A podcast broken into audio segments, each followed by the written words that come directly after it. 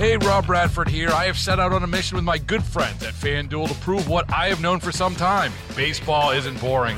Now I have a daily podcast to prove it with some of the most notable people in the baseball world screaming baseball isn't boring from the mountaintops or at least agreeing to come on our show. Players, managers, GMs, and yes, even the commissioner of baseball, Rob Manfred. It has been a constant wave of baseball's most powerful voices. So join the revolution, subscribe, and soak in Baseball Isn't Boring. Listen on your Odyssey app or wherever you get your podcast. You'll be glad you did. Lizette, tell us how this would work. Well, the plan from Venus Aerospace, which is this tiny startup um, built by a husband and wife team from uh, Virgin Orbit, their plan is to build a space plane that would be equipped with a rocket booster, similar to what we people have been using for decades now to get um, rockets, um, you know, out of the Earth atmosphere. But instead of going 20, Mach 24, it would go Mach 12, about 9,000 miles an hour, shoot you just to the edge of the atmosphere, and then you would glide and kind of bump along the atmosphere for a while to slow down,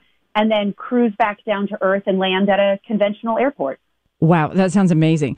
So I've had colleagues go up with the Blue Angels and pass out. Um, Yeah. so, will people have to pass a physical uh, to fly at this speed?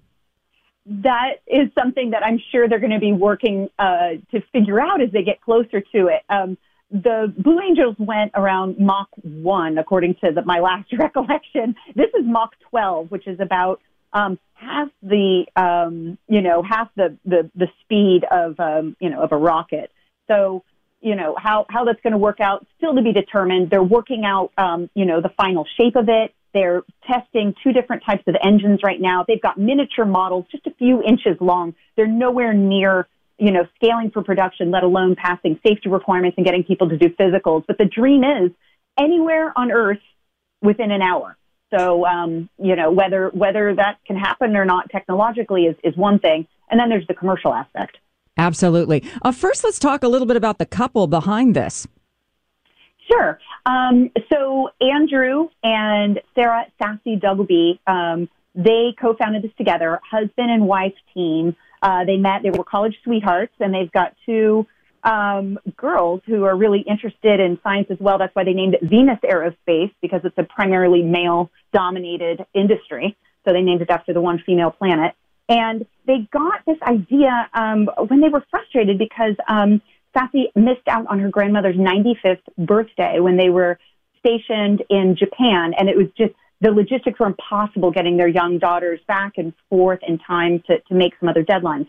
And so they started dreaming about it then, and then um, after spending uh, a number of years, they, they'd been in space um, operations for most of their professional lives, and after um, working on a number of launches, they decided to tender their resignation and um, start working on their dream. And they just got funding to do it. And a bunch of their friends came over from the space industry to help them out there at their Houston headquarters. Who are their financial backers?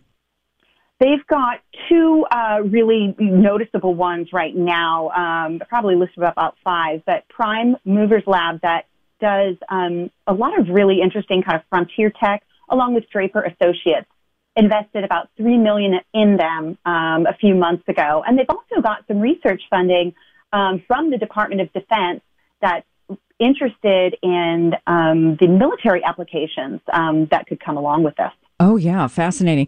Um, after the technology, we got to come up with a business model. What would a trip like this likely cost?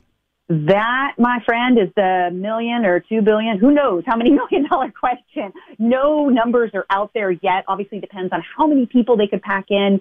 Um, you know, to to a trip like that, whether it could be be feasible. We've seen a lot of really high profile flops um, on you know for really rapid flight in the past. You know, the Concorde, which was um, famously traveled at two times conventional aircraft speed, um, was retired because of you know, low ticket sales and just not enough people willing to pay for their time to be to be rewarded to them. And then Aerion Supersonic, um, which touted a, a you know craft that could fly you anywhere in the world within three hours, um, also folded earlier this month.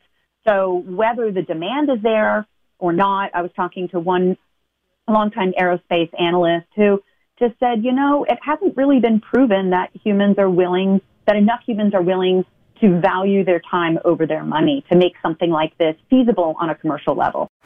Baseball is in full swing. NBA playoffs are heating up, and your NFL team is gearing up for training camp. Listen to the latest on the teams you love here on the Odyssey app. The biggest sports radio stations in the country, providing unrivaled local coverage of their teams, all in one place. Exclusive interviews with players, coaches, and team executives, streaming live and always available on demand. Stay in the know with your favorite teams right here on the Odyssey app.